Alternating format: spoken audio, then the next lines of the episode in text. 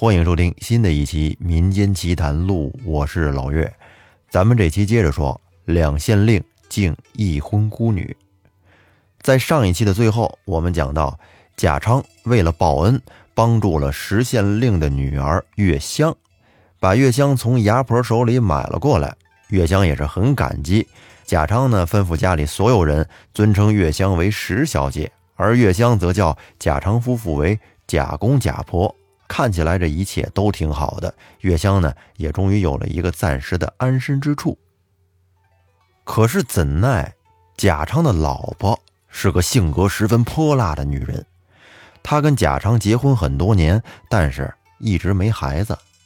对老公倒是不错，但是这气量非常狭小。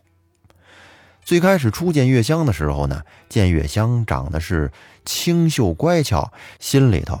也非常喜欢，就想着收她做干女儿。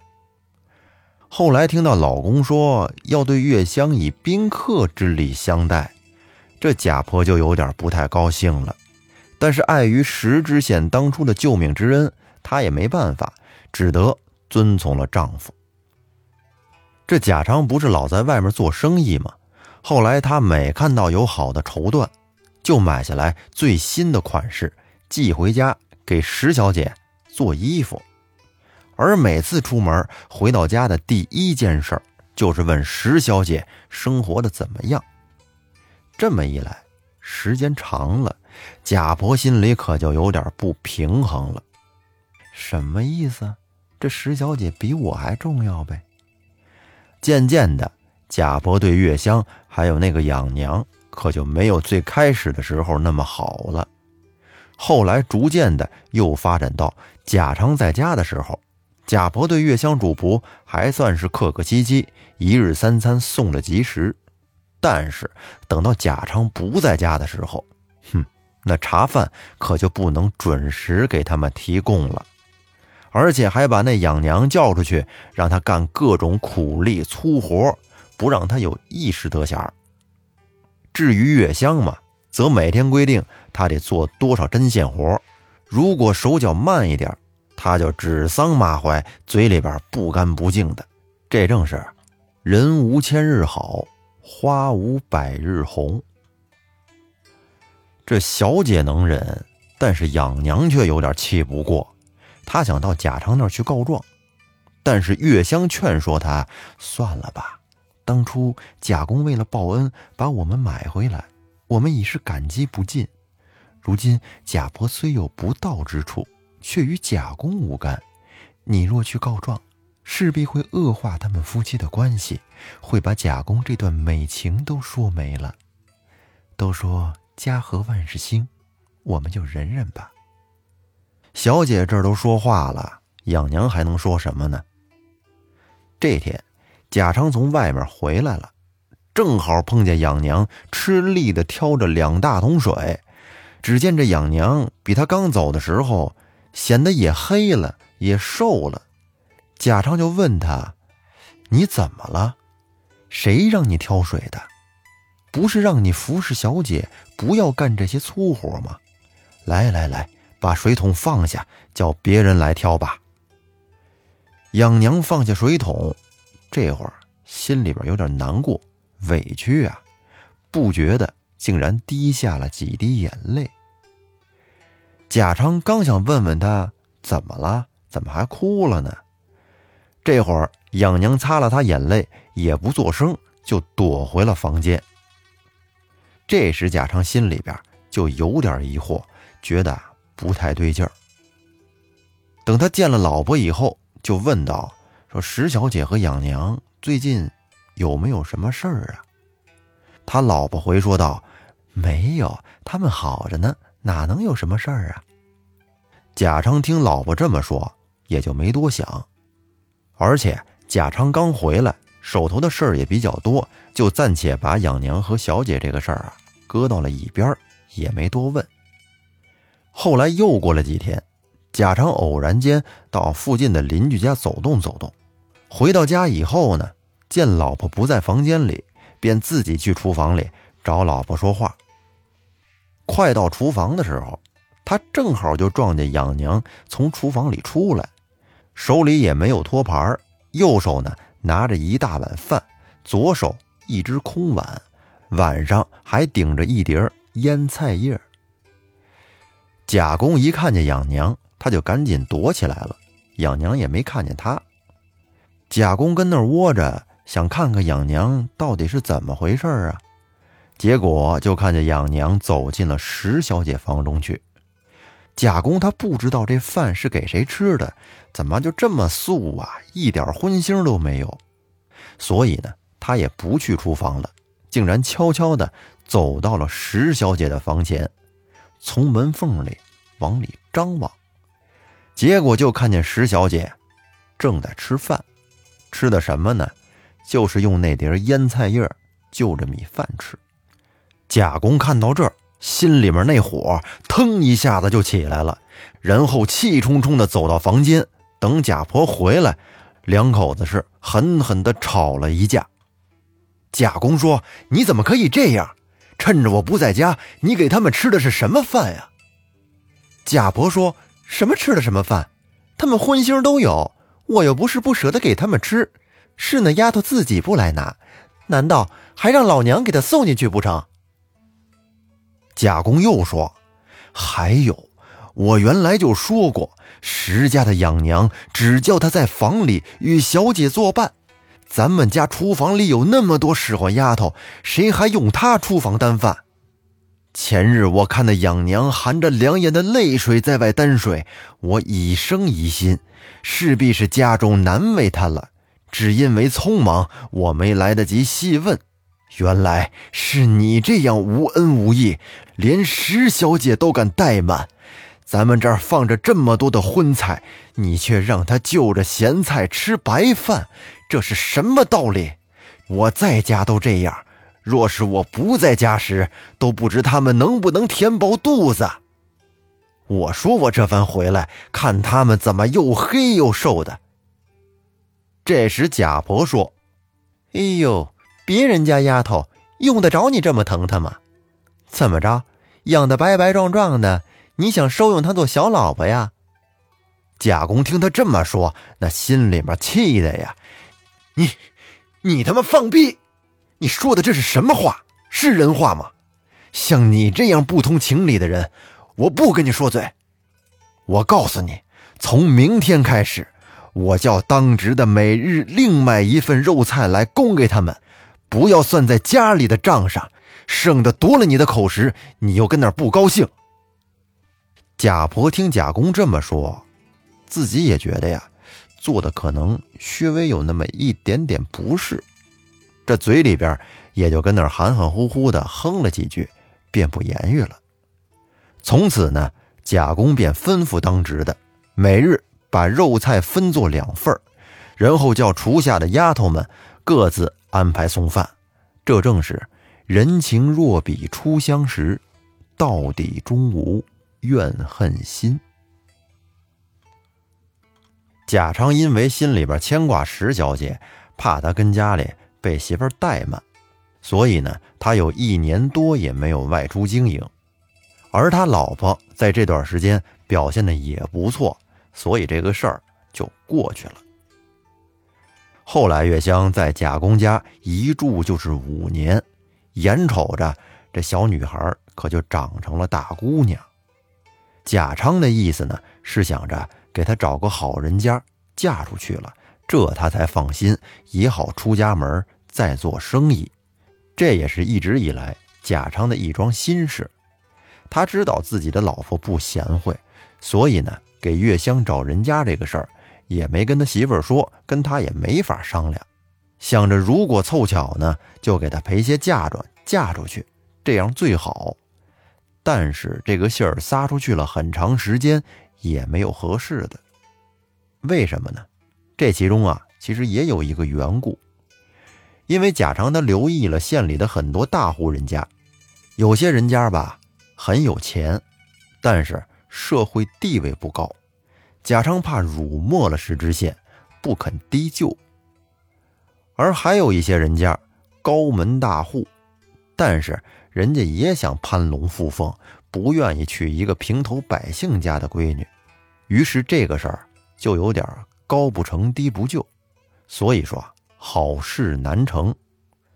这么一来，贾昌干脆也就不着急了。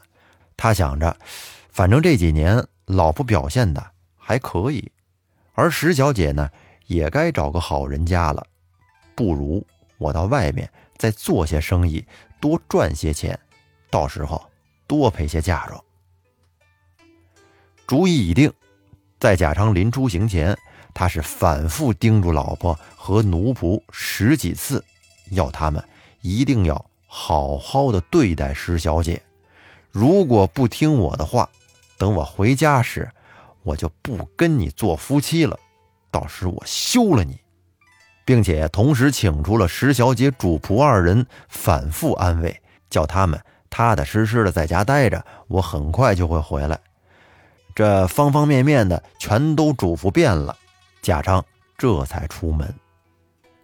结果贾昌一走，他这老婆立马就换了一副嘴脸。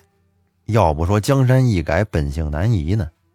这几年被老公跟这压着，不得不对石小姐恭恭敬敬，这心里呀是别提多不痛快了，一肚子昏闷气。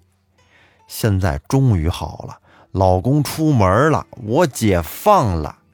就这样，结果老公走了三天以后，她就再一次的拾起了主家婆的气势来。她随便找了个理由，先是拿厨房里给这主仆俩送饭的丫头来施法，把丫头叫过来，朝着丫头脸上接连的就扇了几个巴掌，骂道：“你个贱人，你是我花钱讨的。”还敢跟我这托大，是不是有那主仆俩来给你撑腰，你就敢不用心的服侍我？家长在家的时候纵容了你，如今他出去了，少不得还要老娘来立规矩。除了老娘以外，哪个该服侍，哪个不该服侍，你应该知道吧？要饭吃时，让他们自己去拿，不用你们跟那献殷勤，却耽误了老娘的使唤。贾婆跟他骂了一会儿，挺解气。乘着兴，又把当值的叫过来，吩咐他们将贾公派下的另一份肉菜钱折到他这儿来，不要再买了。这当值的也不敢不听啊。不过喜的是，月香这丫头能容忍，对这一切全不在意。哎，你给素的我就吃素的，给荤的我就吃荤的。又过了一些时日，有一天，养娘因为单洗脸水。迟了些，那水已经凉了。养娘呢就哼了一声：“哎，这水都凉了。”结果就这句话被那婆娘又听见了，特地的跑过来一顿嚷嚷，说道：“这水又不是你担的，别人烧着汤，你便胡乱用些吧。当初在牙婆家，谁烧汤给你洗脸呀？”这养娘有点听不下去了，便回了贾婆几句，说。谁要他们担水烧汤？我又不是没担过水，两只手也会烧火。下次我自己担水自己烧，就不费初夏姐姐的力气了。结果就是养娘这几句话，一下子就提醒了贾婆当初她曾担过水这回事儿。她便骂道：“好你个小贱人，先前担过几桶水，便在外面作身作粪，还哭与家长知道，连累了老娘受了百般的怄气。”今日老娘要讨个账，你既然说会担水、会烧火，那这两件事儿今后就都交在你身上。每天常用的水都是你担，是火也都要你烧。要是多费了些柴，老娘再跟你算账。且等你知心知意的家长回来时，你再哭哭啼啼的告诉他就是了。我告诉你，就算你告诉他，我也不怕他赶我出去。这会儿，月香在房里头听见贾婆跟那发疯似的骂自己的丫头，便赶紧出门，慌忙上前道了个万福，跟贾婆谢罪，说都是我们的不是，叫贾婆千万别怪罪。养娘这会儿也说：“是奴婢不是，只求看在小姐的面上，您就别跟我们计较了。”结果那贾婆是越来越生气，接着骂道：“说。”什么小姐小姐的，别跟我这小姐。要真是小姐，就不到我们家来了。我这就是个百姓人家，不晓得小姐是什么品级，你动不动就拿小姐来压老娘，老娘骨气虽轻，却是不受人压的。你今天把话给我说明白。月香听出来了，这话呀是怎么说都不对，于是便含着眼泪回到了自己房里。那贾婆随即又吩咐厨房里以后不许再叫石小姐，只叫她月香就行。又吩咐养娘以后专管在厨房里挑水烧火，不许再进月香房中。月香要想吃饭时，只能他自己去厨房里取。这天晚上。贾婆又叫丫头把养娘的被窝搬到了她自己的房里去。月香坐到挺老晚，也不见养娘进来，便只得自己关门而睡。又过了几天，那贾婆唤月香出房，然后呢，她却叫丫头把月香的房门给锁了。等月香要回屋的时候，得进不去了，没有房了。便只得在外面盘旋，晚上呢就同养娘一个铺睡。等睡醒之后，贾婆就叫他拿东拿西，使唤起他来了。这人在矮檐下，怎敢不低头呢？月香无可奈何，只得伏低伏小。这会儿，那婆娘见月香顺从了，心里边是暗暗窃喜，然后吩咐人。把月香房门的锁打开，把她房里的东西搬了一空，只要是丈夫寄来的那些好绸好缎，有没有做成衣服，全都把这些搬进自己的香炉，就连那被窝也给他收了，不还给他。月香真是背地里暗暗叫苦，也不敢吭声。忽然有一天，贾公有书信来到。又寄了很多东西给石小姐，并且在书信中嘱咐老婆说要好生看待，不久我就要回来了。那婆娘把东西收起来，自己便琢磨：这几个月把石家那两个丫头还真是作践的够呛，就算他们不告状，也难保下人里有人会走漏风声，这可怎么办呢？是继续像以前那样，在两个丫头面前低声下气的。不行，打死我都不愿意。再说，那丫头这几年出落的是越来越漂亮了，给他们留在家里头，弄不好以后就得出事儿。都说人无远虑，必有近忧，要不然，干脆给他们卖了吧，卖到谁都找不到的地方，到时大不了跟贾公大吵一场。难不成他还真能跟我离婚？当初他受冤被关在牢房里时，是老娘我豁出脸面，反复的告状，跪敬堂前，再三要求复审的。他总不能忘恩负义，真的狠心休了我吧？嗯，好计好计，对，就这么定了。这正是眼孔浅时无大量，心田偏处有奸谋。于是这贾婆说干就干，事不宜迟，得抢在老公回家之前把他们二人给弄走。当下，她便吩咐那当值的说：“把那张牙婆给我叫过来，我有话说。”不一会儿，当值的把张牙婆引到。贾婆叫月香和养娘都见过了，对张婆说：“这是我家六年前买回的两个丫头，如今都老大不小了，大的早就不中留。”小的娇滴滴的也干不了活，白吃了我家这么多年米，你就帮我找个地方给他们卖了吧，省得我在烦恼。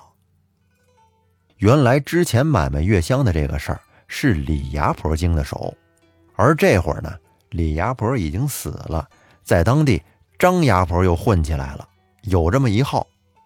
张牙婆便说：“小的那个好处理。”本县的县长老爷父姓钟离，名义寿春人，到咱县当县令刚一年。他们家有位小姐，许配给德安县高县长家的大公子。过几天高家就要到我们这儿来娶亲了。钟离县长其他的嫁妆都已准备好，只是缺一个陪嫁的丫鬟。昨天县长老爷还催我抓紧找呢。你家这个小姑娘看起来文文气气的，挺合适，就是不知道要陪嫁到远方去，夫人你舍不舍得？”贾婆一听，高兴的一拍手：“哎呦，这有什么舍不得的？她走的是越远越好，眼不见心不烦，到当官的人家去，吃得好，穿得好，比在我们家强多了。这呀，这就是她上辈子修来的福。只是你的价格上可不能亏了我，养了这么多年，吃用了我这么多东西，我得把本钱收回吧。还有那个大的。”你也一块给处理了吧。张婆说：“您这多少钱买的呀？”贾婆说：“当时是五十两买的，如今还有这些饭钱，也都得算在他们身上。”张婆又说：“您吃的饭这没法算呢，这五十两银子可以包在老媳妇身上。”贾婆接着说：“那一个老丫头，你也得替我找个人家啊。他们俩当时是一块儿来的，现在走了一个，那个我也养不住了。”况且年纪已经二十来岁了，又是要老公的时候，留她干什么呀？张婆说：“那个您要卖多少钱呢？”贾婆说：“原来他是三十两银子讨的。”张婆说：“这是个粗货，值不了这么多钱了。若是能减一半，老媳妇倒是有个外甥在身边，现在三十来岁，老媳妇原许下他，给他娶一房妻小。”只因为手头不宽裕，一直也没合适的。如果要是行，他们两个倒是能凑一对。贾婆一听便说：“既然是你的外甥，那就给你便宜五两银子。”张婆这还划价呢，说：“连这小娘子的美礼在内，您就让我十两吧。”贾婆是恨不得马上把这石家主仆赶紧弄走，便毫不犹豫地说：“行吧，便宜点就便宜点。”明天你把人领走，一手交钱，一手交货。哎，你今天晚上还来不来？张婆说：“今天晚上我还得跟外甥商量商量，来不及了。明天一早我来回话，估计两个都能要成。”说完，张婆便回去了，这间不在话下。那月香又一次被卖了之后，她的命运会发生怎么样的改变呢？咱们留在下期再说。本节目由喜马拉雅独家播出，感谢您的收听，拜拜。